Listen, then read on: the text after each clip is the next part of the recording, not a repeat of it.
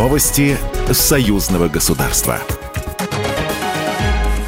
Здравствуйте, в студии Екатерина Шевцова. Президент Беларуси Александр Лукашенко на встрече с главой Республики Мордовия Артемом Здуновым отметил успехи в сотрудничестве с регионом, пишет БелТА. Приветствуя делегацию, президент заметил, что для главы Мордовии этот визит на белорусскую землю не просто рабочий.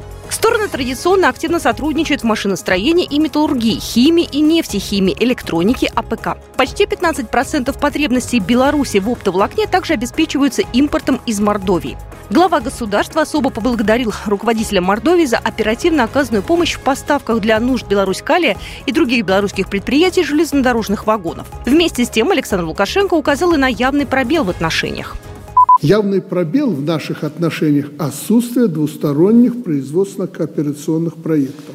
Я свое внимание своего правительства на это обращал. Они, я думаю, вам уже рассказали. Но именно сейчас наступило самое подходящее время для развития промышленной кооперации. В первую очередь совместных импортозамещающих производств, перспективных производств.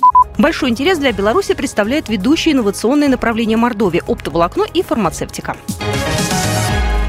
В Минске стартовал 27-й Белорусский энергетический и экологический форум Energy Expo 2023. Это главное событие года в области энергетики, нефтехимии и энергосбережения. Свои достижения и разработки представят более 100 компаний Беларуси, России и других стран. Ключевые участники деловой программы – Белорусский Минэнерго и Российская госкорпорация «Росатом». Первые два дня работы форума отметились договоренностями на расширение взаимодействия между Россией и Беларусью.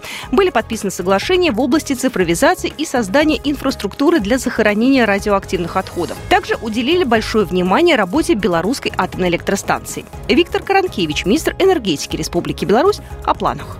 В этом году блок, второй энергоблок будет сдан в эксплуатацию. Ну и для сведения э, хочу отметить, что э, с момента включения первого энергоблока в сеть суммарно уже выработано более 20 миллиардов киловатт-часов электрической энергии, снижены э, расчет на выбросы парниковых газов в атмосферу в объеме 9 миллионов тонн.